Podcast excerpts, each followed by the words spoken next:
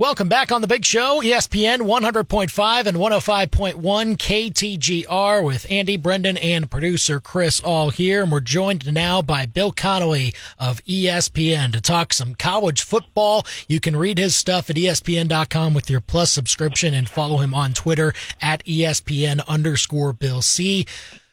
Man, uh, Mizzou just escaped uh, that that game against uh, Florida. It was looking very bleak in the final uh, minute of the game or so, especially on fourth and seventeen. But then Brady Cook uh, really stepped up big in that moment, and you know, with Mizzou coming uh, out of that spot, I know their win probability was all the way down to probably a tenth of a percentage point. But just the way that Mizzou was able to find a way somehow to get that win over Florida, I wonder how you took it. yeah, I mean uh, first of all, I was annoyed because Florida all year I've been saying like Florida's better than people think, and that you know that they're probably capable of pulling off a pretty surprising result. They beat Tennessee early in the year, uh, and it just kind of seems like they're one of those teams that there are no bad plays. they're only good plays and absolute catastrophes. And if they ever limit those to some degree, they could surprise somebody. And of course, it was Missouri that they almost. Uh, almost knocked off, even even with some catastrophes there in the fourth quarter. So I, I it was I, I thought pretty clear that Florida was capable of a game like this. Uh, and Missouri kind of uh, not didn't exactly lose their nerve, but really lost control of the game there late, right down to fourth and seventeen. That drive looked super super shaky up until that point. Then Cook makes that big throw and makes like two more, and, and that's the ball game. So yeah, they they certainly left it the last possible second to to turn it back around, but they did so. Yeah, certainly so. And look, Mizzou had a a real chance. That they were still moving the football in that game. Both teams went over 500 yards of total offense, but it sure seemed the the thing that kept it close was kind of the red zone efficiency. And I wonder uh, where you maybe saw some of the the breakdowns in in that regard when watching Mizzou try to turn touchdowns into field goals, but most of the time failing. Yeah, no, I mean that's you know been a random issue. It was, it was an issue against Georgia each of the last two years. Um, season wide, I don't think the numbers are really all that bad, but it has maybe that's just a sign that it bites everybody occasionally. Um, no, no, it's they're not great. They're 72nd Missouri is in a red zone touchdown rate, so that's not amazing, but uh, when you have a guaranteed three points or nearly guaranteed three points, it kind of helps you at least a little bit. So, no, I mean that's it is kind of interesting when a team that runs the ball well can't execute uh, incredibly well in the red zone. And both of these teams had had very specific red zone failures at inopportune times. But uh, yeah, I mean, last team with the ball won, I guess. Yeah, uh, sometimes it goes that way. Bill Connelly of ESPN with us here on the big show, KTGR and KTGR.com. So, I mean, you, uh, Florida, as you mentioned, you know, they, they can rattle off big plays themselves on offense, and they sure did. But uh, Mizzou defensively uh, sure seemed like they were missing Ty'Ron Hopper in the game, uh, missing some tackles and, and whatnot. Still maybe nursing that injury this week. We'll see if he can go against Arkansas. But uh, what about uh, the defense, uh, defensive effort from Mizzou? Maybe gave a little bit of pause of like, well, they showed some improvement the last few games, but now maybe a step back. Yeah, but I can tell you, like on average, it's easier to lose a linebacker than it is, you know, a star defensive end or a star cornerback or whatever. Um, just you know, in even year to year, when you lose a star at the linebacker position, it doesn't hurt you as much, or you're you're a little more capable of uh, recovering from that. But we saw exactly how it can hurt you uh, on Saturday. They they were even doing a nice job on some of the replays of, of showing exactly like, hey, Missouri's linebacker is supposed to be here, or uh, they used misdirection to wrong foot these two linebackers over here, and you, you could kind of see how having uh, not having your best set of, of, of linebackers for this game really hurt Missouri at that second level and run defense and everything else. So it, it was it was an interesting game though overall, where Missouri both offense and defense look good for a drive and then don't, and then do for two drives and then don't for two drives, and uh, it was it was a heck of a chess match at the end of the day, I guess. Yeah, seemed that way, and so Mizzou. Uh, ex- exhaling a little bit from that game. Uh, the hero- heroics at the end uh, avoid them uh, kind of dropping out of the top 10, it would seem, in the college football playoff. We'll certainly see how those rankings shake out uh, tomorrow. But uh, going into this short week against Arkansas, you know, a, a, team that, of course, they, they didn't have the wins there to kind of show uh, progress forward. But I mean, I keep looking at all the one score games that they were in this year, and it seems like a team that's, you know, is maybe just almost similar to Florida, where you know they, you know they can have the talent and, and move the football every once in a while, but just have not been able to finish well. Yeah, they've they've been all over the map. No no question about that. Last four weeks just on offense. Um, looking at their performance next to my uh, SP Plus projections for that game, they underachieved by 27 points offensively, then they overachieved by 15, then they underachieved by 16, then they overachieved by six. Um, they've just they they've been a moving target, so to speak, when it comes to trying to get a read on what they're capable of. But on the you know on the high end, this is a team that did beat Florida on the road. This is a team that um, lost to Ole Miss by seven, lost to Alabama by three. On the low end, they also lost to Mississippi State. They they lost by 38 to Auburn right before Auburn went out and lost by however much to New Mexico State. Yeah. So this is you, you don't like the volatility at this point in the year. They, they're capable of a whole lot of things, and Missouri's going to have to, you know, bring the proverbial A game just to be sure they can uh, come away with this one. Yeah, it sure seems that way. Bill Connelly of ESPN with us here on the big show, KTGR and KTGR.com. Uh, what have you maybe seen from KJ Jefferson this year? Of course, Mizzou's very, very familiar with him at this point, but uh, again, maybe that same sort of up and down feel uh, with this offense for Arkansas. Maybe, uh, uh, how do you maybe see him approaching this one?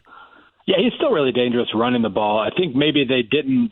It, it, it was always really confusing that Sam Pittman um, loses Kendal Briles, replaces him with Dan Enos. That never seemed like a fit that that made a lot of sense. I still don't really understand why he did it. And he's already undone it. He's already fired Enos, but um, it seemed like maybe they were trying to make a little bit more of a passer out of Jefferson. Uh, he still runs the ball well, but it doesn't seem like he's doing quite as much of it. And just in general, Arkansas is not running the ball as much. And I know you know they lost Sanders for a good chunk of the year there, and and so maybe it was personnel based, but they just whatever their strengths were last year offensively, they haven't played to them at all. They either haven't had those strengths or haven't played to uh, to them at all, and they've been just dreadfully inefficient all season. Um, you do see those moments where you know KJ 18 tacklers bounce off off Jefferson and he ends up making, you know, a 22 yard pass downfield or whatever. He's an absolute load to bring down, and you know what he's capable of, but he hasn't shown much of that this year. And I don't think his coaching or his personnel have really helped him in that regard. Bill Connelly of ESPN with us here on the big show, KTGR and KTGR.com. So looking forward to that one uh, on Friday and certainly some other games uh, coming up as well. But before we get to some of that, Bill, I mean, it, it seems that a, a, lot of the teams in the top 10 at least, or at least near it, were, uh, were fairly solid this week. I don't know how much movement we might see from, from the weekend, maybe based off of how Washington uh, just snuck by Oregon State. I don't know if maybe they get a chance to, to leave leapfrog uh, Florida State, and of course, very unfortunate situation for them going forward with the injury to Jordan Travis. But I guess as far as the college football playoff rankings for you know the top five or ten, would you expect really a whole lot of shuffling at all this week? I really don't. I mean, we could see Washington and Florida State flip. In the end, that doesn't matter because if both teams went out, they're in. Um, I guess it matters. You know, you might play a different team in the in the semifinals, but yeah, that's that's really the only movement I see. I don't think Oregon's going to drop from being the the top ranked one loss team after they you know were up uh, on Arizona State. It felt like twenty eight nothing in about four minutes. Um, they dominated. Texas did its part, played its role. We know they'll be ahead of Alabama since the the committee does value head to head in those specific situations. Um, and you know, Louisville, you know, not doing amazing against Miami. Even if the committee wanted to punish Missouri a little bit for for struggling against an unranked Florida team, Louisville didn't really do all that much better. So, yeah, I would say one to ten. Other other than maybe flipping Washington and Florida State, I don't really see uh, any potential movement there nobody lost. Everybody everybody just keeps plugging forward here, and we have a, a giant mass of uh, of teams still heading to the final two weeks. Yeah, and uh, those massive games will eventually decide what that looks like uh, in the top uh, five or four, most importantly, and then uh, the rest of the top ten. And of course, the The big one this weekend with Ohio State and Michigan on, on Saturday at noon. Uh, both teams look fairly solid enough. I know Michigan maybe uh, had a little bit of a scare at Maryland this week, uh, just snuck by that game. But uh, of course, the fact that they uh, ended up checking the box there, they now have a chance to uh, to stay undefeated if they can get past Ohio State. But I mean, just the the read on that game with now all the anticipation finally about to end, and we're about to see it happen here in a few days. What's kind of the way that you see this one playing? out. Yeah, I'm really curious about the fact that you know, Michigan, even before Jim Harbaugh's suspension, that Purdue game was the first time they really didn't just absolutely mercilessly handle their business uh, in quite a while. Um, but these last three weeks now, as mentioned in performance against SP Plus, the last three weeks they're minus six uh, points per game compared to projections after just demolishing all projections like the month before that. It, it, maybe that's a distraction thing with with all the Spygate stuff going on. Maybe it's just that uh, opponents have finally figured out how to land some blows here um, after after they were basically untouchable for the first two months. I don't really know the answer, but it has been interesting because if trends play a role at all, Ohio State's trending in the right direction here, and Michigan might be trending a little bit in the wrong one. But maybe that just offsets the fact that Michigan looked like the clearly better team until about three weeks ago, and this will be a pretty tight game. We'll see. I um, it, has been a fascinating series. It's been a fascinating few years watching the momentum not just kind of shift back and forth, but you know, absolutely surge back and forth. And um, you know, Ohio State has spent the last 52 weeks preparing for this and trying to get their defense in position to where they don't get hit by those big plays like they did last year. They've been awesome. These might be the two best defenses in the country, but uh, yeah, we'll see if there's another uh, momentum surge in uh, in store here.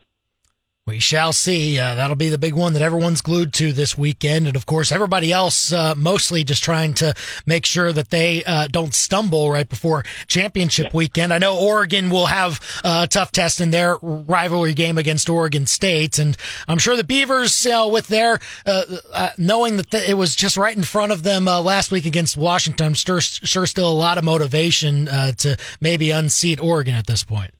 Yeah, that's that's the that's the big one. Oregon State has a really good run game. They kind of it, it felt just circumstantially strange watching that game play out the other day, where Oregon really did run the ball as well as I expected them to, but just in key moments they blinked, they faltered, and Washington was able to. Obviously, with the turnovers, uh, Washington's secondary is very good and got the turnovers they needed, but yeah, it was in the end, they needed one one more bounce, and and we would have had a really really funky situation here for the last week of the Pac-12 race. But yeah, now it's just a question of whether Oregon State, I guess, can.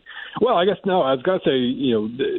Technically, Arizona is still involved in this race. So if, if so, Oregon State can knock Oregon completely out of both the playoff race and maybe the Pac-12 race if uh, things break right. That's that's probably plenty of motivation with everything else that's gone on over these last few months. Probably so, and uh, it could get interesting if that does end up happening uh, in the Pac-12. We'll see as it uh, gets uh, underway this weekend. Always great to chat with Bill Connelly of ESPN uh, for all things college football. You can read his stuff at ESPN.com with your Plus subscription and follow him on Twitter at ESPN underscore Bill C. Bill, thanks for coming on as always. Happy Thanksgiving to you. Enjoy the week, and we'll talk again soon. Absolutely, you too.